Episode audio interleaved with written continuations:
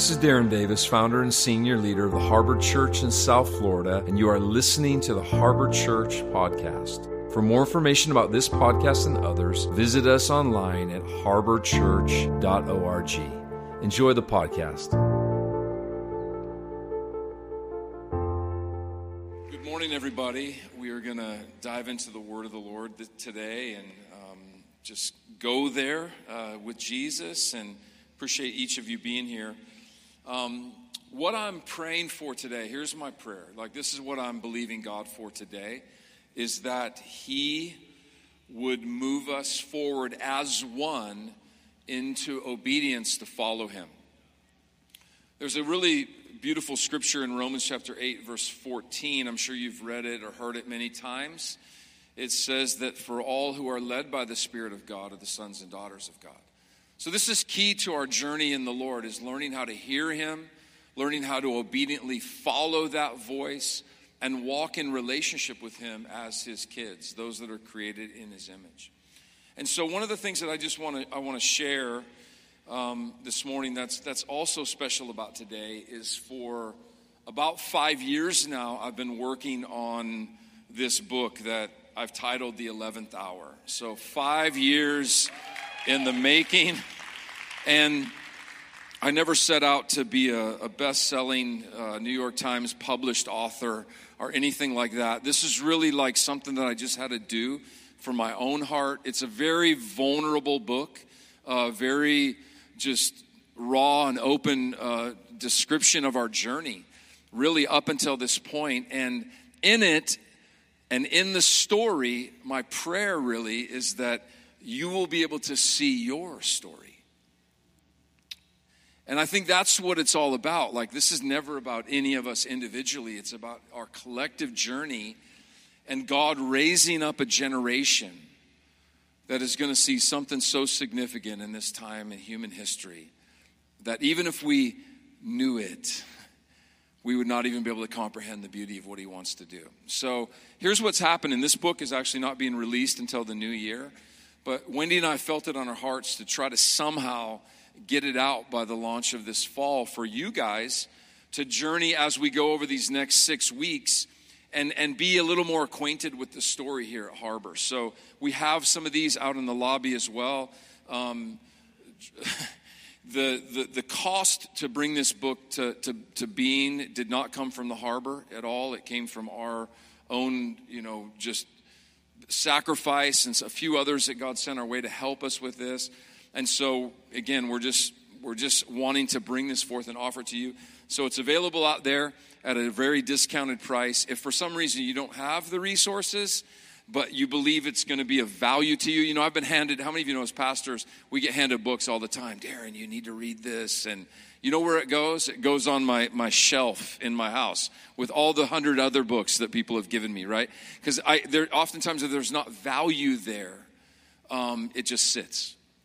But this is a gift from me to you guys and Wendy, from us to you, and we'd love to have you just share in this. And so there's a there's a copy out there for you. Yeah, yeah. Anybody's birthday t- today by chance? That's in the room. Anybody?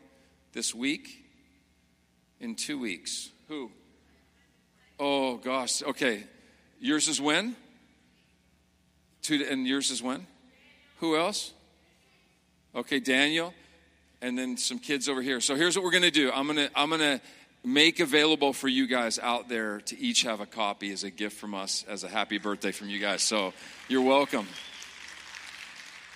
That was a lot more birthdays than I thought there was going to be. Come on, somebody. We're starting off with generosity this morning from us to you, so it's beautiful. All right, let's pray as we just jump in. Lord, thank you for the, the beautiful morning that we have to be able to be with each other, to be with you, and to get into your word. I ask that you would help us to be able to see and to be able to hear what you're saying to the church as it relates to our obedience not just individually, but collectively, to hear your voice and to move forward into what you're saying for us to do. In Jesus' name, amen.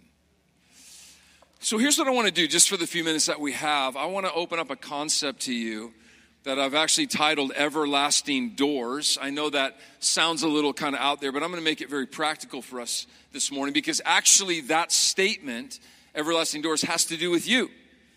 Has to do with us together. We are gateways, if you will, that God works through in the earth to touch and change and bring blessing and value to other people's lives. And I think the more that we can understand this, that God wants to use all of us for his good pleasure, it's better as we can get into the rhythm of what he has for our lives. So there's this verse in Psalm chapter 24, I'm going to put it up for you to see, where the psalmist is writing, David is writing, and he says this. Look what he says. He says, Lift up you he- your heads, O gates, or doors could be another word that you could put in there.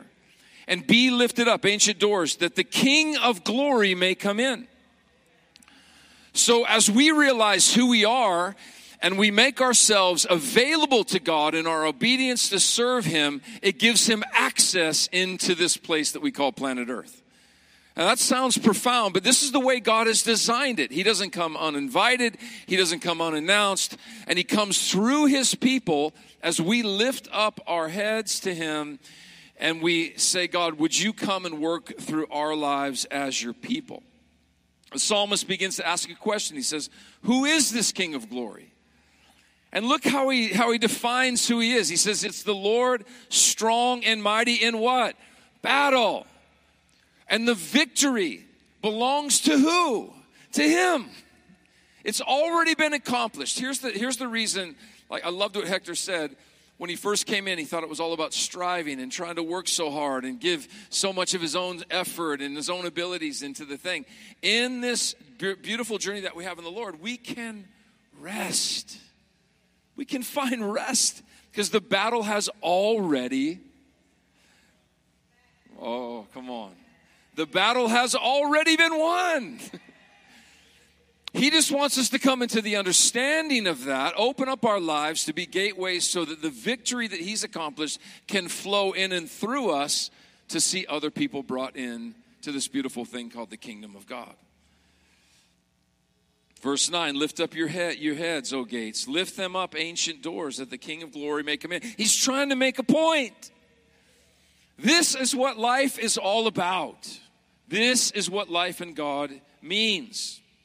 Verse 10 Who is he then, this King of glory? The Lord of hosts, the King of glory, who rules over all of creation with his heavenly armies. He's watching over us. It's going to be okay. All right? Sometimes when we go through difficult circumstances, seasons that can feel challenging, feel unsettled, I need you to trust me and even more so trust the Lord. It's going to be okay because God has everything in our future in store. All we have to do is open up our hearts to Him. The Lord wants to come into the body of Christ through you. In fact, He wants to come into this city, which I believe is a gateway city. There are certain cities around the world that have you know, it's a, it's a place of coming and going. Many nations come through here and go to other places around the world. And this is a key place, it's a key positioning. So there's gateway people and there's gateway cities, and we're, we're privileged to be a part of both. It was interesting this weekend on Friday, I believe it was actually, we came by the ministry center. Um, to, I think, pick something up, and we looked across the street and we saw this big piece of machinery just tearing that old building down across the street. It was wild. It was just crazy. And I'm like, wow, Lord, what timing. Like, we didn't pay them to do this, by the way. This wasn't something Harbor, you know, hired this guy out. Let's tear the building down to create this big, huge illustration.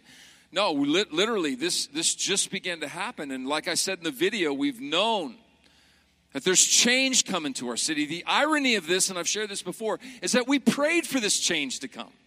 We specifically prayed, started 20 years ago, saying, God, make Pompano Beach the best place to live and to work and to raise a family. Revitalize a broken down beach town. God, bring in, you know, the beautiful things that you have for this city. And he began to do that. He began to do that. And he is getting ready to position us for a hope filled future with joy and with strength. Look at what the psalmist says in verse uh, 4 and 5 in chapter 46, he says, A river of joy brings, a river brings joy to the city of our God, the sacred home of the Most High. God dwells in that city, verse 5. And it cannot be destroyed, for from the very break of day, God will protect it. When I saw that building coming down, the bricks coming down from that building, this is what Jesus was trying to get across to his disciples when they were looking at the, at the temple in Jerusalem. Can you imagine? Like, this had been one of the, the seven wonders of the world. And here, Jesus telling them, listen, every stone is going to be, no stone is going to be left unturned. Like, this is not about physical property. Physical property, yes, is important. It's a tool that we need to, to, I believe, advance the kingdom of heaven. But the foundation of this is you. Because you are living stones that are being joined together relationally, that are being built into this city called the city of God, where He is going to come through that collective community and bring His presence here to the earth. That can, listen, beauty, beautiful thing of that is it can never be destroyed. Never. Do you understand? Never. Never never destroyed, never stolen, never taken from the earth. He can never, the enemy can never do that to us as his collective body. Now, I don't have time to go into this this morning, but as I looked into the word of the Lord, I noticed that all of the biblical prophets spoke of the city of God as the dwelling place of the Lord's presence on the earth, as I've already mentioned. So, this is not a new concept. This is something that they've been trying to communicate to us for thousands of years throughout the word of the Lord. But here's what's interesting that I found is that the walls and the gates of this city, and again, this is picture and hyperbole that we just need to see through the imagery of the Old Testament that is being made manifest in, in, a, in a, a New Testament kind of way through our lives. That the walls and the gates of the city represent this thing God's faithfulness. God's faithfulness. So, if the city itself is his dwelling place for his presence on the earth, and the walls and the, and, and the, and the, and the gates around this city that we actually are those stones in the wall and are those those portals if you will or those those uh, places where people can come and go and blessings can can happen the faithfulness of the lord is actually working in and through you and me. Really, really just honest question. Do you believe that God is faithful? This is what, in the midst of a moment that we were trying to define using some language even around unity and oneness and positioning for what the Lord has. At the end of the day, He wants to get all up in our stuff and change parts of our heart that He wants to change. That's the big idea here. Let me just let you know what He's doing. That's what He's up to. And He's wanted to show us, prove to us, blow our minds that He is faithful and to experience his faithfulness so that when we get around other people that need to understand that God is good and he is faithful to those that he has created, we can breathe good news into their lives through our own experience. How many of you know you cannot give away what you've never experienced for yourself? Super practical. So here's the thing we don't need to be nervous. We don't need to be worried. We need to be open. God, have your way in me. Do something in me regarding your faithfulness that maybe I've never experienced before. We know about these walls and gates in Isaiah 62 6, where the Lord says that He's going to set what? Watchmen on her walls. Watchmen. That's people that are looking out, like are aware of, of, of the times and the seasons and all that's going on in the world. And He's going to set people on those walls that are going to be watchmen there for the Lord, who are committed to pray for peace to come to the city of God. I don't know if, if you guys have experienced this, but probably sometime in the last five plus years, there's been a lot of shaking, a lot of challenges, a lot of turmoil, at times a lack of peace. God wants to set watchmen and watch women, if you will, on the wall so that we can see the peace of God come to people's hearts. That peace of God that surpasses all of our understanding and guards our hearts and our minds in Christ Jesus. This is what God is wanting to do. These watchmen, it's interesting, Isaiah 62 7, God says this. He says, Give me no rest. Cry to me, talk to me, beseech me day and night until I, the Lord says, establishes Jerusalem. We know again that is the body of Christ, this city of God. That's what he's referring to and make it a praise in the earth. Now, I'm going to go somewhere with this. This is really important. As we give God no rest, take our position on the wall in the faithfulness of God, He will be, begin to establish the church as a praise in the earth. I think some of you guys know the story, and it's in the book that you can read about. But coming out of university, I went into the corporate world. I, I actually thought I would stay in that space for the rest of my life, bring leadership to that part of the kingdom of heaven, which so many of you in this room are already doing. And then the Lord just kind of, I call it a Jehovah sneaky moment, if you've ever had one of those, where the Lord just kind of tricks you in a beautiful sense to kind of go down the path that He would have you to go. And we ended up moving to Dallas, Texas and going to Bible school. And when we were there, first year, uh, in fact, I, have said this before, I felt like in the first year, I, I told the Lord, I said, You must have completely missed it, like when you called me into this thing called vocational ministry. I mean, I got booted off the basketball league for cursing when I got a foul. You know, I was being fouled in the, and the, just being honest, being vulnerable, okay? um, fired in my job as a waiter when I gave a tip of a dollar back to the person that, that gave it to me on a $300 bill, and I told him, hey, you must need this more than I do. Terminated. So I spent the first whole year on my face just going, God, I am a mess. I'm a wreck. There's no way that you've chosen the right person, okay? But then in the second year, God began to, you know, when, when we're broken, when we kind of come to the end of ourselves, that's when God can actually begin to move, right?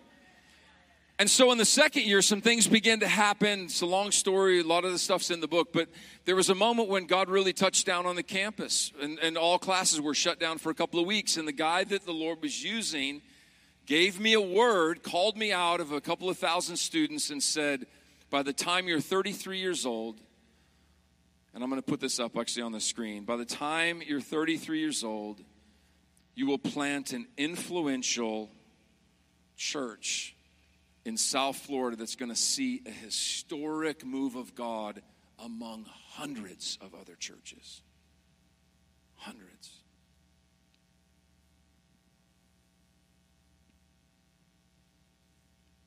We moved to South Florida in 2002. It was difficult. There was anything but a unity movement among the churches in the city when we came. In fact, the unity movement didn't even begin among other churches in this county until about fall of 2014 after the resignation of Bob Coy from Calvary Chapel due to massive moral failure. The honor to Calvary Chapel is the most people that have come to Jesus in our region have come through that ministry, and they still do to this day. We need to recognize that, understand. So, can you imagine the disappointment of thousands of people, literally over the 20 years I think that he was pastoring plus there, as this is happening? But here's what we need to understand that oftentimes it's through disappointment, disappointment, where God can actually appoint us for what's next. Disappointment leads to the possibility of God reappointing us to a greater reality than what we've walked in previously. Here's what you need to understand it's only getting better. It's only increasing more, even in the midst of the disappointment that you've experienced. So often, the disappointment comes and tries to paralyze us when it's actually God trying to promote us. This was the case for Nehemiah. I'm going to wrap up with this. The band can come up shortly. The Jews, prior to Nehemiah's even birth, were taken into captivity. Can you imagine? These guys were supposed to be the nation that was shining to the world, and here they are drug off in Babylonian captivity, just, you know, slavery, all the kind of stuff that was going on. And Nehemiah was born into this exile. What's crazy, though, is 50 years after the completion of the temple, you're going to have to study this out for yourself. Ezra was commissioned by King Artaxerxes during his seventh year of reign, around 456 BC, to go back to Jerusalem and begin to um, reinstate temple worship and other biblical teachings and practices. Do you understand the profound nature of this? This guy was not a follower of God at all. And he enables this guy named Ezra to go back and reestablish the basic foundations of worship unto the Lord. The book of Ezra provides an account of the Jews regathering. Everybody say regathering. Regathering. Say it again. He is bringing the people of God back together that have been scattered, that have been exiled. There's, a, there's an appointment, even by a man that doesn't even know God, that has all of the resources, that begins to empower Ezra to regather the people for such a time as this. And rebuild, everybody say rebuild rebuild what had been destroyed. Through this narrative, Ezra declares, and I declare this over you, that they were still God's people. You're still God's people. That God had not forgotten them. You ever feel forgotten by God? God has not forgotten you. And 12 years, the number of government, okay? This same king, Artaxerxes, after Nehemiah receives word in Babylon that the outer walls of Jerusalem that would have protected this city where this revitalization was being established through Ezra was in complete ruins. Think about this. King Artaxerxes notices Someone has to hear this. Notices Nehemiah's reaction to this news. And you know what he says? Whatever you need, I'll give to you. His entire vision to go back to Jerusalem was completely funded by a man that didn't even know God because he saw how Nehemiah responded with passion to this place that he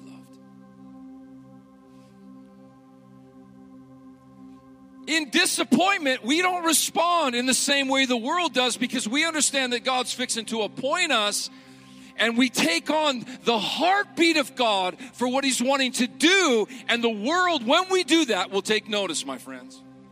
There's going to be billionaires and millionaires and all this kind of stuff. We have some dreams to, you know, visions that God's given us. Hey, we need to get financially strengthened and, and praise the Lord as we all take a step forward together in that. But there's going to be things that God's going to do through other people because of the passion that we carry for other, for people living in this region to make it better. That's going to blow our minds. Blow our minds.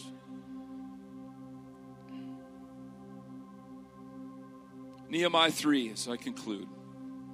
You're going to have to read it over yourself.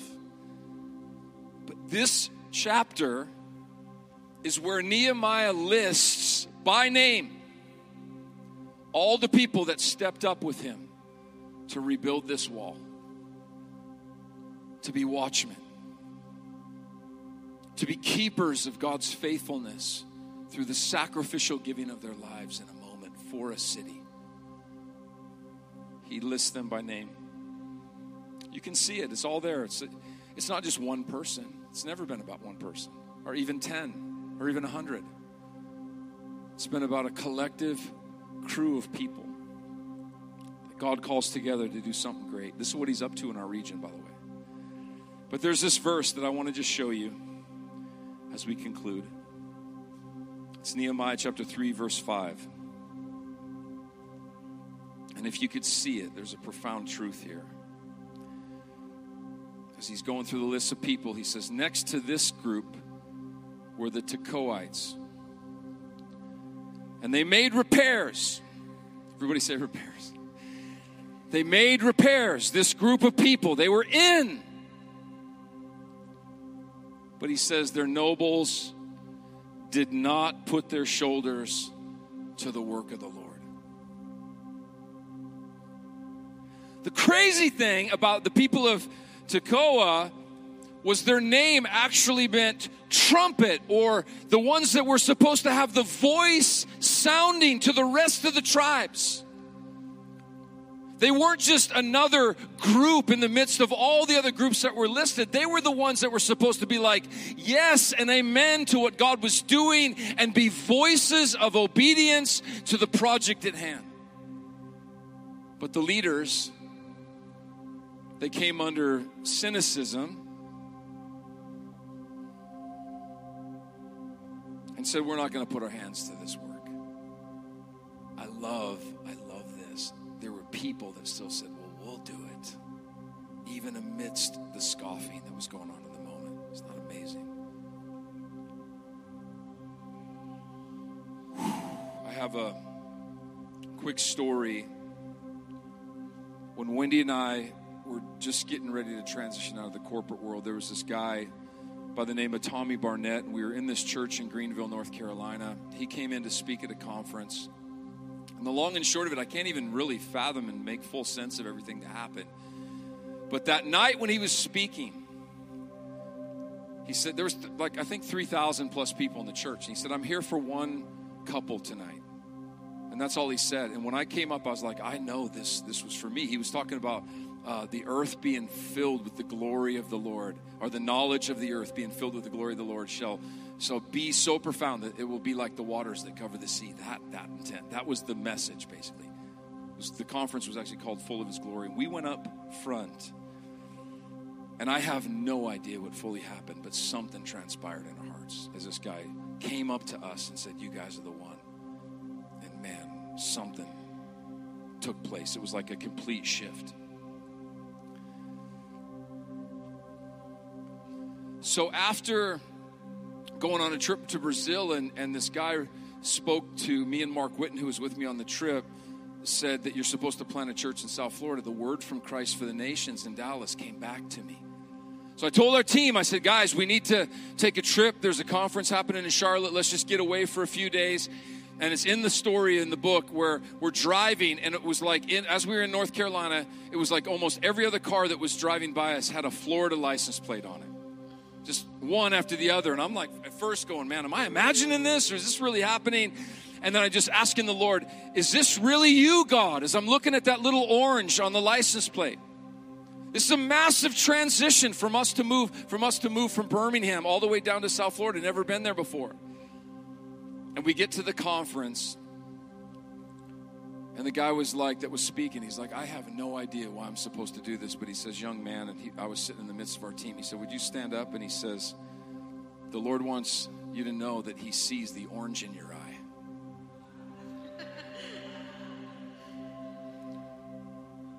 I mean, that was brave of him because that's not a really like normal word, right?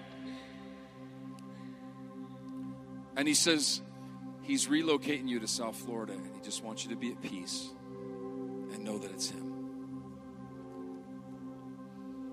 So we go back to Birmingham. My secretary at the time, Adrian Scott, she says, Darren, you're never going to believe this. Tommy Barnett is in town. He, he has a church in Phoenix. He's in town, the guy that had prayed for us years before. And he's speaking at a Wednesday night. He's, she says, I feel like you're supposed to go. So I go to this meeting. This is the end of what I have to say. I get there and he's talking, he's preaching. It was awesome. It was good and everything. And, he's, and then at the very end, like his, if you've ever been in a meeting like this, everything just shifted. And he goes, This is wild. I don't know why I'm supposed to say this, but I just want to tell you, I've been thinking I'm not, going to do this. I don't, I'm t- it's too late for me in life, but I just feel like I need to say this. He said, If I were going to go anywhere, and start a new ministry, I'd move to Fort Lauderdale, Florida. Guys, come on. You can't make this stuff up. I just start weeping. And he said, here's what he said. And the reason is, is that Fort Lauderdale means fortress of praise.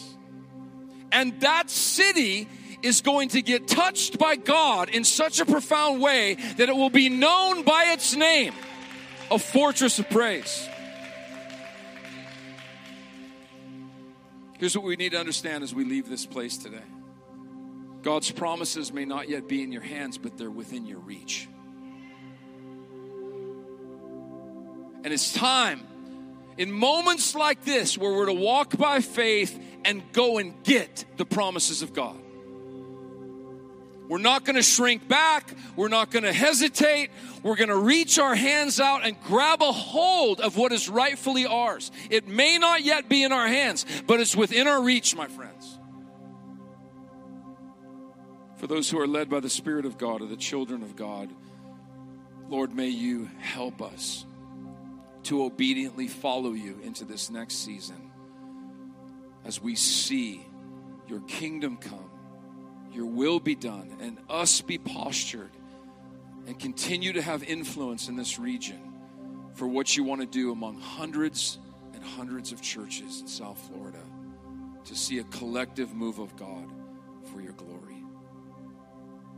In Jesus' name. Would you stand up as we just conclude our time?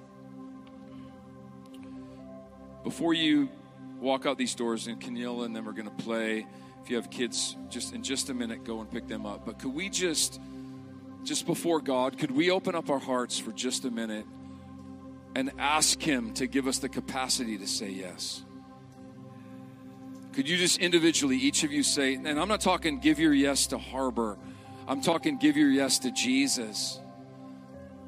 But could you just say, God, I want to serve you. I want to know you. I want to be able to say yes to you in this moment. This is a significant moment.